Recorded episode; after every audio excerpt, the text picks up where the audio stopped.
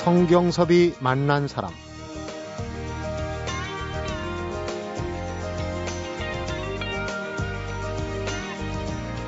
오토바이에 치이는 사고로 7년을 꼬박 누워 지냈습니다. 죽을 것을 이렇게 액땜했다고 생각하니 사고를 낸 젊은이들이 은인처럼 여겨졌습니다. 그래서 내게 그 사고가 얼마나 고마운가를 적어보니 100가지가 나왔습니다. 성경섭이 만난 사람, 오늘은 행복과 성공 멘토 이상헌 작가를 만나봅니다.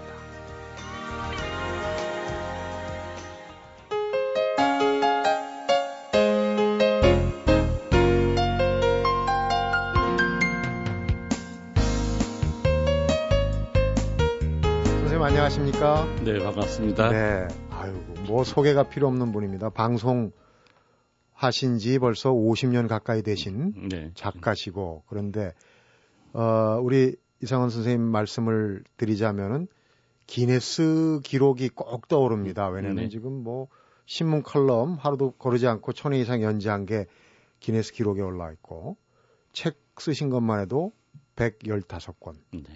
주례를 또 2,500권을 쓰셨어요. 네. 그 외에도 뭐 강의 건수는 말할 수도 없고 그래서 어뭐 이 기네스북에 여러 기록을 올리실 수 있는 분인데 특히 이제 좀 뒤에 얘기가 나오겠지만은 병마와 싸우셔서 음, 극복하신 질병의 종류가 네. 스물 다섯 가지. 스물다섯 종 네. 대단하십니다. 그런데 오토바이 사고 말씀을 드렸는데 7년 꼬박 누워 계셨던 지금 건강은 지금 아, 그러니까 아 주 좋아하신 것 좋습니다. 같은데. 네.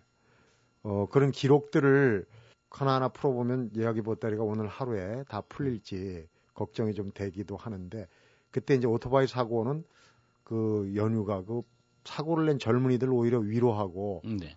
어, 너무 그 겁을 먹을까봐 또 이 청심환까지 사 먹이셨다는 일화가 있어요. 어떻게 된 사고였습니까 그게?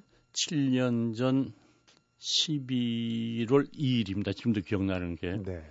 이게 저희 집이 여의도 송모병원 맞은편이고 일이 있어서 길을 딱 건너는데 뭐가 팍 하는 소리가 들려요. 네. 그 순간 아 내가 죽는구나 이 생각이 딱 떠오르고 그다음에 의식이 없었죠. 근데 한참 만에 들어온던 소리가 눈을 떠보니까 저 사람 죽었다고. 음.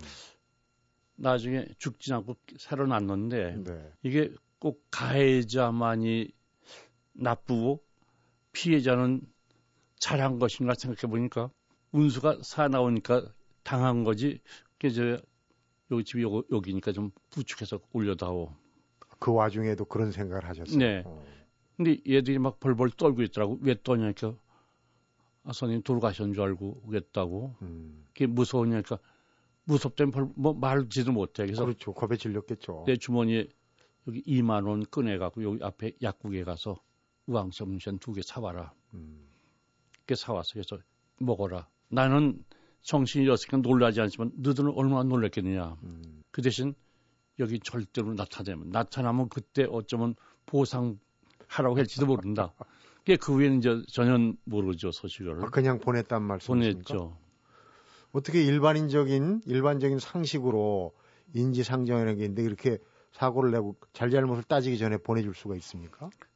그전 어떤 일 있을 때 꼭 상대방이 옳고 내가 그러고 이건 옳고 그르고 아니라 저는 어쩌다 보면 살다 보면 무슨 일은 없겠습니까? 그래서 나를 죽지 않게 해주면 감사하고 그래서 쭉 7년 동안 지나면서 아 얘들이 정말 은인이구나. 그전에는 그 하루에 평균 강자 많이 뛸 때는 다섯 군데를 뛰는데 네. 같은 장소가 아니라 대구로 갔다 부산으로 갔다 뭐 울산으로 갔다 그게 하루에 한 두세 시간 이상 자본 일입니다. 그러면서 글 쓰고 네. 그게 만일 계속 그 글을 쓰고 강연하고 다니다 보면 과로사로 죽었을 수도 있는데 네. 이 친구들은 날 살렸구나 이 생각이 드니까 아 이게 하늘에서 얘를 보내갖고 나한테 좀 휴식을 갖게 하는 거구나 이런 생각이 들었죠. 네. 도대체 어떤 분인데 이런 어, 생각과 이런 행동을 할 수 있는지 이제 청취자분들이 궁금해지실 만하니까 잠깐 소개를 드리겠습니다. 우리 이상원 작가는 오래전에 나이 드신 분들도 60년대 초반 중반 아주 뭐 공전의 히트였죠 라디오에 재치문답 그때 네. 이제 국보를 자칭하는 양주동 박사도 나오셨고 그때부터 이미 네. 패널로 네. 어, 재치 입담을 뽐내신 분이고요. 어, 그 다음에 뭐, 이 가족오락관 MBC 여성시대 고정 인기 네. 패널로도 나오셨고, 책도 많이 쓰셨는데, 남성 메모, 애인 같은 아내, 마지막 하루처럼 사랑하라. 특히 이제 흥하는 말투, 말씨, 망하는 말투, 이게 네, 아주 뭐 베스트셀러가 됐었어요. 그렇게 됐습니다. 네. 그런 분이신데, 일단 생각은 일반 이렇게 사고를 당하고도 오히려 사고를 낸 젊은이들한테 고마움을 느꼈다. 왜 고마움을 느꼈다고 그러셨죠? 좀 전에? 요즘 보면 과로 사는 게 직장인들 과로를 죽고 뭐 근데 지금 그 오후 한 두세 시 되면 그때 눈을 거의 못 뜨는데 이런 상태로 강연하고 글 쓰고 하다 보니까 음, 119 차 타고 누워서 가서 강연하고 근데 지금 생각해보면 이게 바보 같아 지금 근데 저는 우선 이 일부터 하자 음, 왜냐하면 전그 어렸을 때 모든 게 아주 늦었어요 제가 7남매 중에 막내인데 네. 바로 태어난 게 13개월 만에 태어나다 보니까 모든 기능이 정상이 아니었어요. 그러니까 조수가가 아니라 만수가군요. 그렇죠. 어, 그 이제 초등학교 때도 뭐 거의 걷지를 못하니까 누가 업고 학교 가거나 음, 했었고 그 지금 기억나는 것 중에 6학년 졸업하기 전에 일단 달리기를 해서 이걸 기록을 적어 놔야 되는데 음, 그때 제 기록이 36초입니다. 100m. 걸어간 거네요. 거, 그러니까 남들이 보면 왜 기억 안 하냐. 근데 나로서는 최선을 다해 뛴 건데 음, 이런 상태로 하면서 의사들이 야, 이건 방법이 없다. 못 살린다.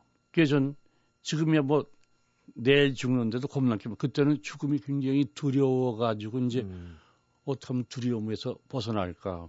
그래서 한 게 바로 책 읽기였습니다. 음, 책을 읽는 순간 두려움이 없어지고, 근데 잠을 들면 또 막 악몽에 시달리고, 이렇게 해서 책을 읽은 게 보통 만 권이라고 해서 사실 만 권을 더 읽었을 거예요. 음, 저는 그래서 지금 글 쓸 때 대부분의 작가들은 어떤 기록을 보고 다, 난 머리에 들어 있는 걸 가지고 뽑아냈으니까 네. 다른 사람은 훨씬 빠르죠.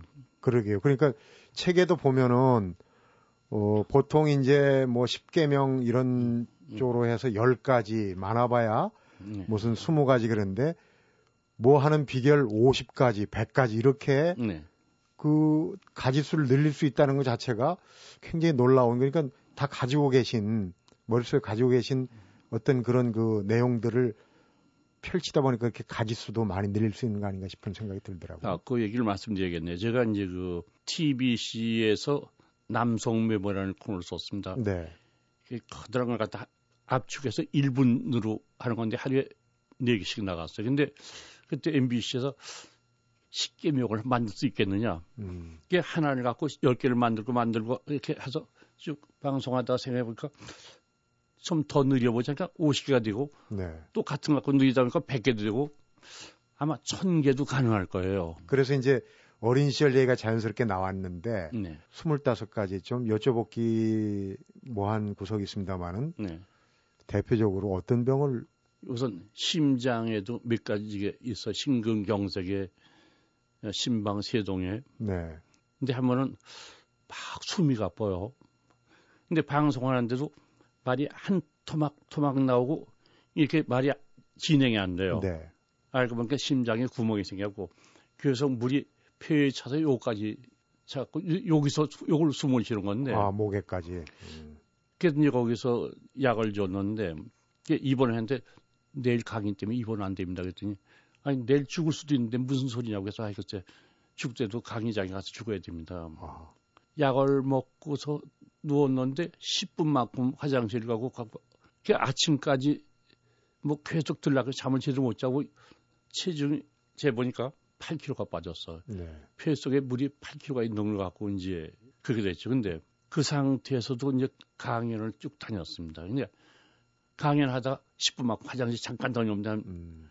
이런 상태에서 한번 금강산 가는 배를 타고 선상 강의를 하게 됐습니다. 그 네. 현대자동차 우수담 부부들이라고 하는데 그게 혼자 가기는 두려워하고 그럼 집사람하고 같이 가겠습니다. 하여튼 그렇게 하라고. 근데 배선 좋았는데 끝나고서 같이 금강산 올라가는데 조금 한 5, 60m 가다 보니까 갑자기 소변 참을 수가 없어요. 그래서 막 네.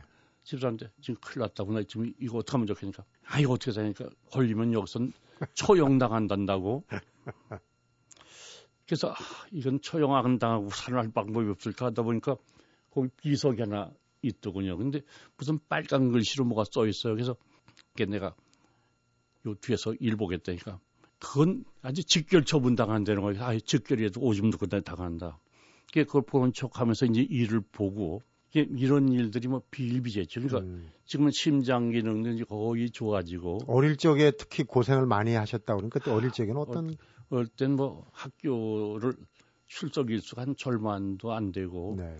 근데 제가 학교 결석을 많이 했지만 그것이 저한테 큰 도움이 있어요. 음. 전 시험 보면 항상 1, 2등을 놓치지 않았습니다. 그럼 사람들이 어, 천재라고. 근데 천재가 아니고 문제집이 있죠. 네.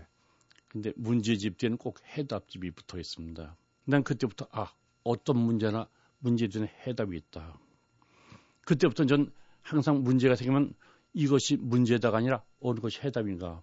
그 사람들이 선생님 같으면 증문즉답 뭐 해야 될 거 아니냐고 해서 난 그가 뭐든지 물으면 그냥 바로 나올 수 있다. 왜냐면 음. 그게 습관이 되다 보니까 그리고 많은 책에서 좋은 것이 쭉 해서 입력되다 보니까 지금도 좋았던 기억은 100% 기억이 돼 있고 네.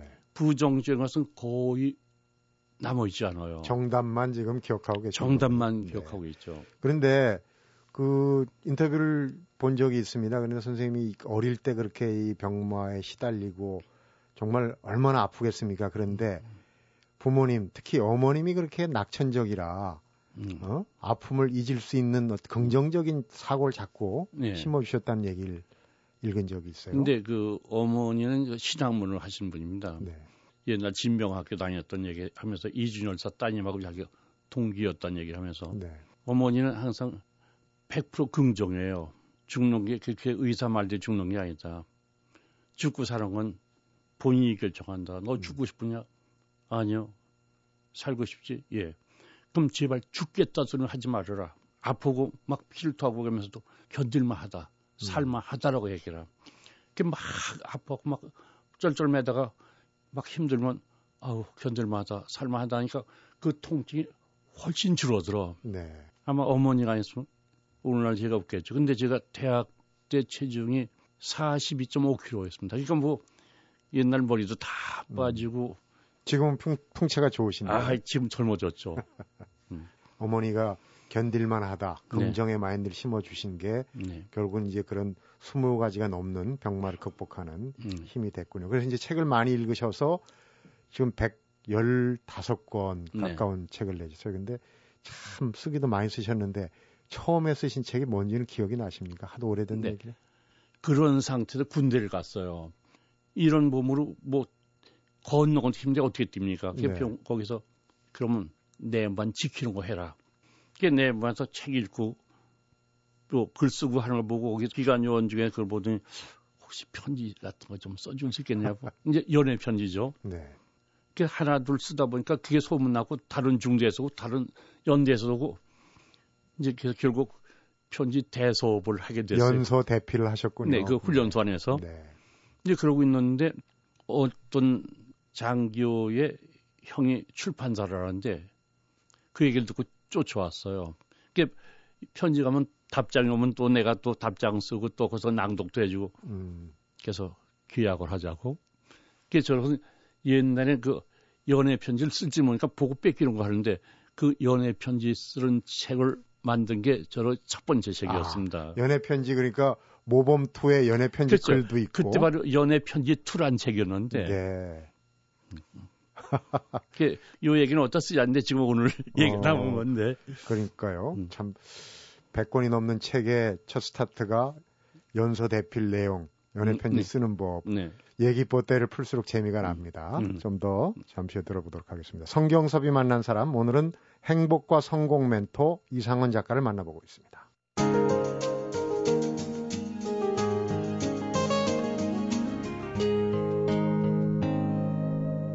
성경섭이 만난 사람.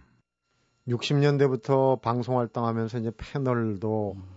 어, 고정으로 출연을 많이 하셨고 책도 많이 쓰시고 있는데 이 4, 50년이란 세월을 뛰어넘을 수 있으려면은 흔히들 요새 트렌드라고 그러잖아요. 네. 시대에 뒤떨어지지 않으려면 네. 남보다 노력을 엄청 많이 하셔야 되겠어요. 어릴 때 소시적인 그렇죠. 책은 많이 네. 읽으셨더라도.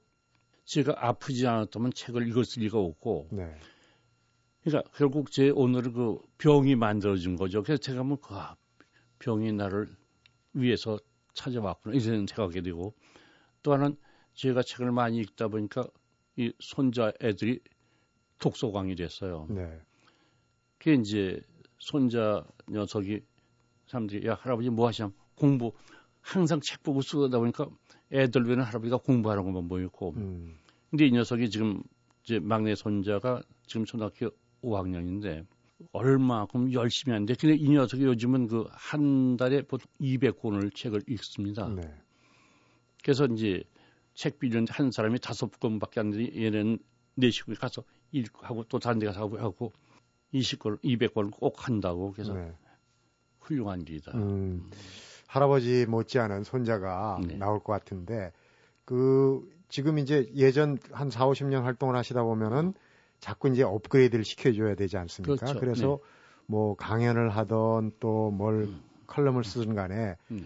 지금 내가 이걸 쓰면서 어 당세 지금 신세대들이 좋아할까 이런 것도 좀 이렇게 좀 문자를 쓰면 검증을 하셔야 될 것 같아요. 하죠. 네. 그래서 사람들이 선생님 글은 어떻게 항상 젊으냐고. 근데 제가 이제 글을 제 글은 항상 가장 쉽고 쉽고 재미있어야 된다. 이건 그 제가 옛날에 윤석중 선생님을 모시고 있었는데 그분이 항상 글은 쉬웠게 해라. 또 재미있게 해라. 그러다 보니까 전 어려운 건 일체 쓰지 않고 네. 그 젊은 친구들하고 계속 많이 항상 대화는 젊은 친구들하고 하게 돼요. 그제 일을 도와준 호진 시인 같은 경우도 젊은 세대, 젊은 세대들이 우리 사무실 오면 같이 또 얘기도 나오고 네. 같이 차도 마시고 뭐 웃고 떠들고 하다 보니까 선생님은 연세가 자, 자기네라고 맞먹는 것 같다고 그래서 그건 숫자에 불과하다. 음, 나이는 숫자에 불과하다. 네.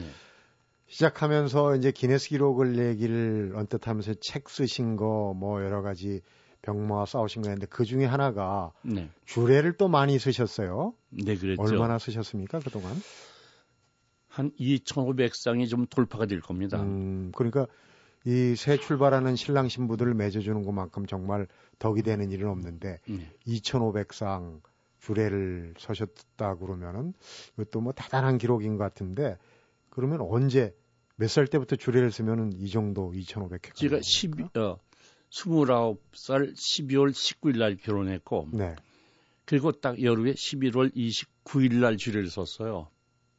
어떻게 그럴 수가 있습니까? 아, 그, 전 이제, 얘는 아프지만 누구 결혼식 가면 또 사회를 많이 하다 보니까 음, 자기가 해줘야 된다고 뭐 한데 누가 해주십시오. 그래서 그렇게 하자. 그리고 그 다음에 이제 기업체 강연하다 보니까 교육 담당자들은 대부분 제가 주례를 쓰게 되고, 네. 근데 그 숫자 중에 조금 부풀려진 게 있는데 옛날 MBC에서 결혼식을 못 올리고 사는 부부들이 사실혼 관계 있는 부부들. 네. 그, 그 부부를 단체 결혼식을 시키는 걸 했는데 아, 그때 제가 주례를 썼습니다. 그래서 거기서 숫자가 좀 많이 거기서 많이 늘어났죠. 아, 올라갔군요. 그런데 네.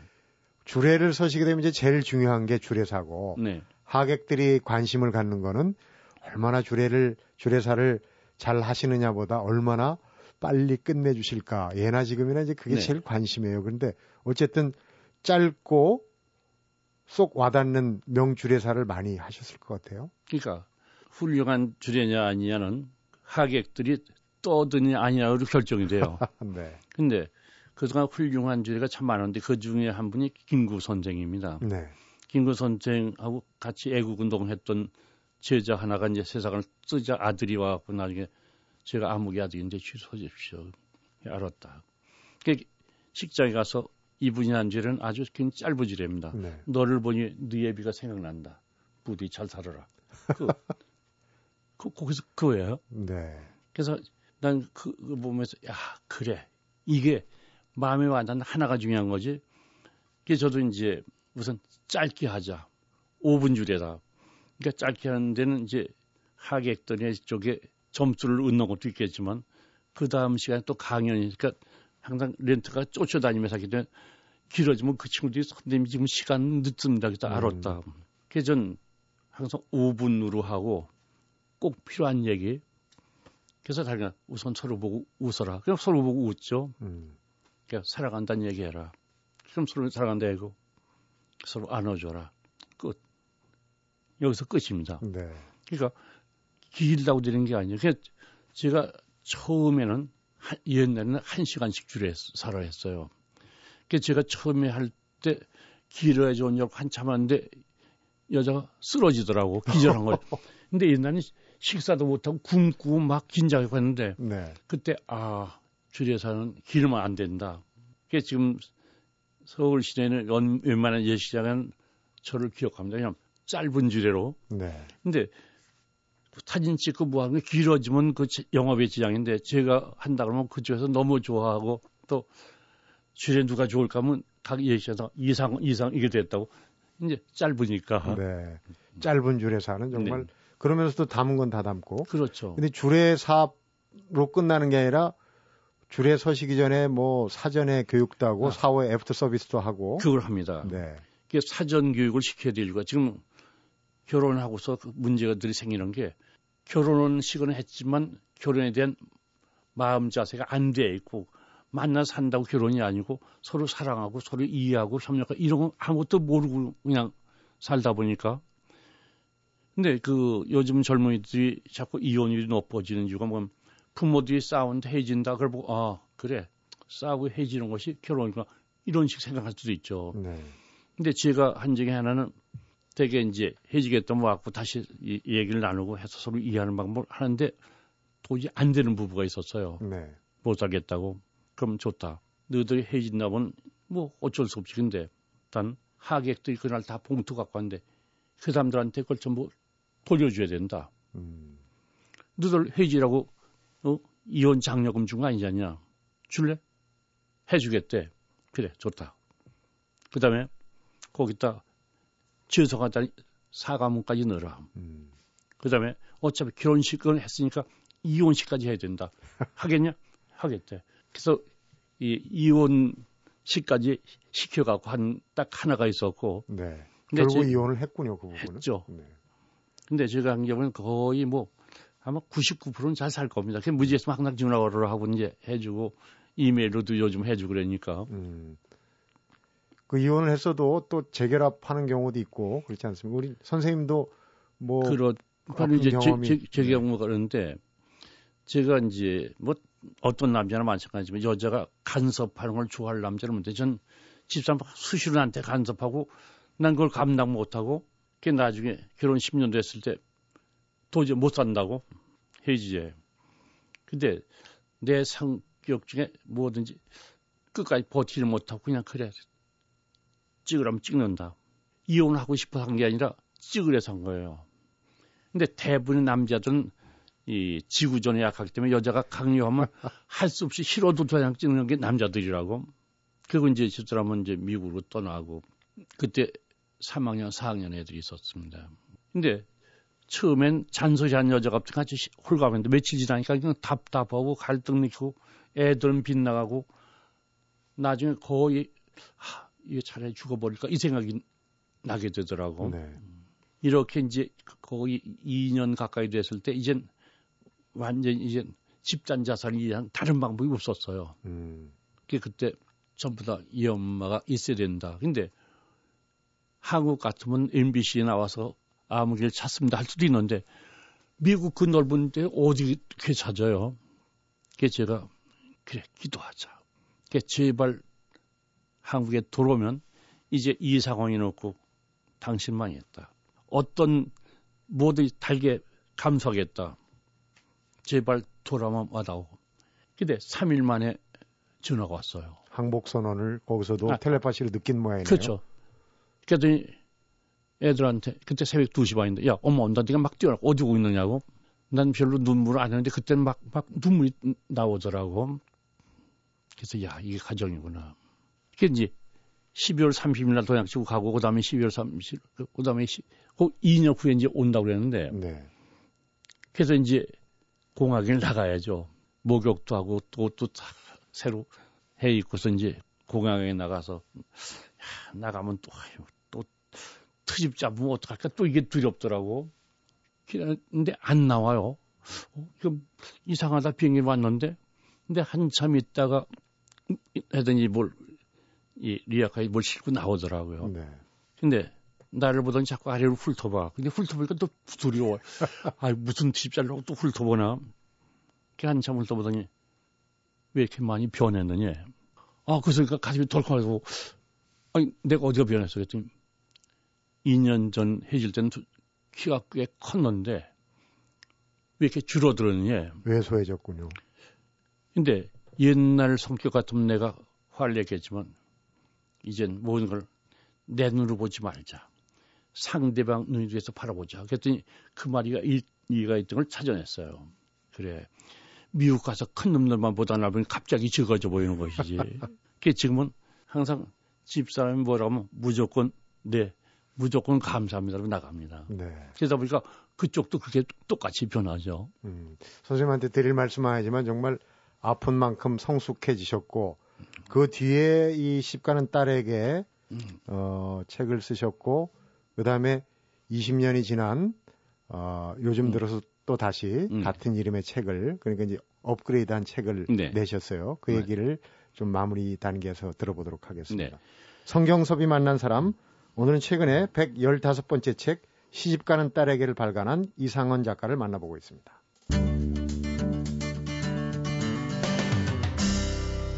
성경섭이 만난 사람 결혼은 기분으로 지르는 묻지마 쇼핑이 아니다. 좀 음. 카피가 좀 자극적이에요. 도발적인데 네. 네. 어쨌거나 이제 줄에도 많이 쓰셨고 결혼이라는 거에 대해서 음. 생각을 많이 하신.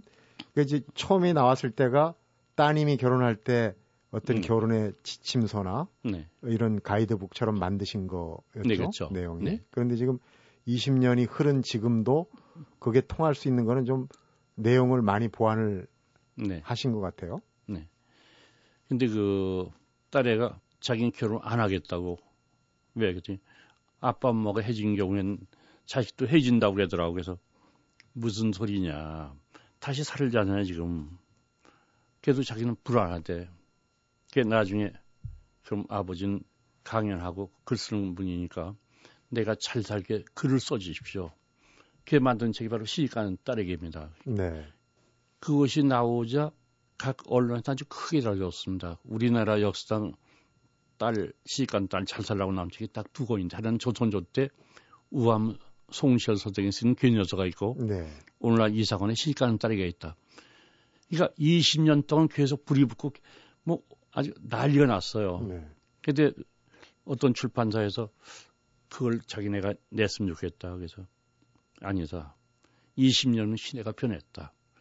지금 많은 사람이 옛날에는 해도 이혼이라는 게 별로 지금 이혼이 얼마 늘어났냐?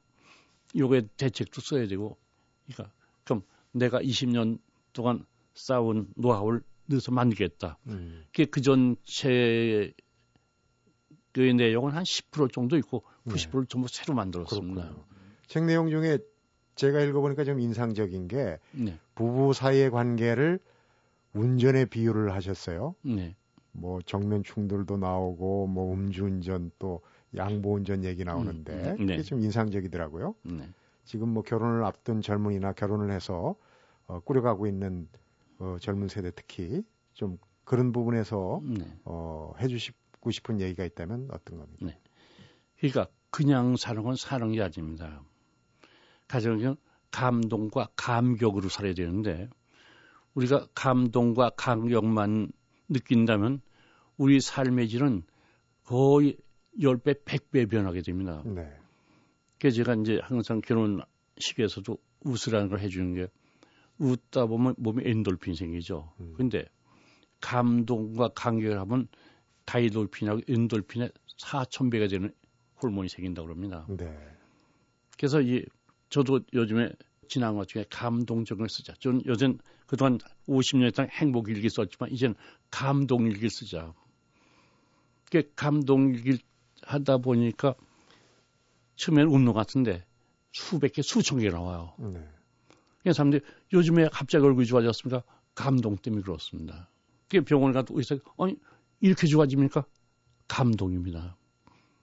그래서 저도 오늘 이 성 선생 만나고 또참 굉장히 감동적인 장면. 내가 야 그래서 내가 오래 살으니까 이 프로듀나 와플 생각이 들었는데 이 감동만 쭉 모으다 보면 돈 많은 게 부자가 아니라 감동이 많은 사람이 부자다. 네. 그래서 먼저 배우자에게도 어떻게 하면 감동을 줄까? 근데 이 책 그 나온 출판사 사장이 이기현 사장이라는 분인데 이분이 이제 자기 부인 생일날 화환을 보냈어요. 내가 당신을 만난 것은 평생의 가장 최고의 행복이었습니다. 그분이 얼마나 감동하겠습니까? 네. 그러니까 가장 큰 감동은 항상 상대방에게 감동을 주자. 그러다 보면 너도 좋고 나도 좋고 이 감동 때문에 행복해지는 부부 얘기를 하겠습니다. 네. 그 미국의 어떤 그 유명한 지휘자하고 이 소프라노 가수하고 결혼을 했는데 전부 다 야, 저 집은 이제 이제 천재가 태어난다. 야, 최고다 했는데 이 여자가 노래할 때마다 음정이 어떻게 음폭이 뭐 음색이 계속 이거 고쳐 저거 고쳐라. 이게 10년 동안 이 여자는 거의 우울증에 걸렸어요. 네. 그러다 이 남자가 죽었습니다. 그리고 재혼을 했는데 그 사람은 사업하는 분이죠. 근데 이 여자는 이제 복에서 음식을 만들다 자기 목에 노래를 부르는데 남자가 뛰어나오더니 지금 방송에서 노래가 나온 거냐고. 아니 내가 했는데 했더니 그게 당신이 한 거냐. 그렇다고 했더니 난 이런 노래 처음 들어봤다. 당신은 최고의 가수다. 음, 이게 다시 제기해서 된 얘기는 많이 알려져 있죠. 그렇군요. 그래서 전 아침에 일어날 때마다 감동 다섯 개씩을 계속 적습니다. 음, 그러다 보면 아픔도 기쁨으로 되고 슬픔도 웃음으로 될 수 있고 시각을 달리하면 인생은 달라지죠. 그렇군요. 네. 사소한 것부터 사실은 행복이라는 거는 요즘 추세 보면 자- 바깥에서 부와 음. 명예 이런 게 찾지 말고 자기 안에서 그러니까 감동거리를 항상 찾는 것이 결혼도 그렇고 네. 어, 지금 얘기한 그 딸에게 주는 어떤 교훈도 기본적인 이제 감동을 찾아라 부부간 간에도 이제 마무리할 시간인데요. 우리 이상원 작가님이 기쁨 PD라는 네. 어, 별명을 갖고 계신 이유를 알겠습니다. 이제 해박한 지식을 가지고 앞으로도 네. 어, 주변 분들 특히 젊은 세대들을 교육하는 게 중요한 것 같아요. 좀 네. 좋은 말씀, 기쁨을 주는, 감동을 주는 얘기 많이 해주시기 바랍니다. 바쁘신 가운데 나와주셔서 고맙고요. 오늘 말씀 잘 들었습니다. 고맙습니다. 성경섭이 만난 사람 오늘은 115번째 책이죠. 시집가는 딸에게를 쓰신 이상헌 작가를 만나봤습니다.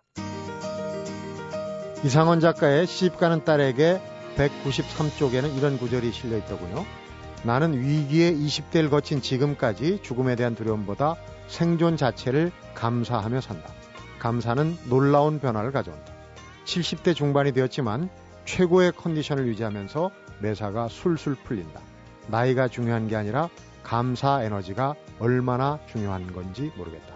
감사는 살아서 경험하는 천국이라는 이상원 작가의 말을 마지막으로 전하면서 성경섭이 만난 사람 여기서 인사드리겠습니다.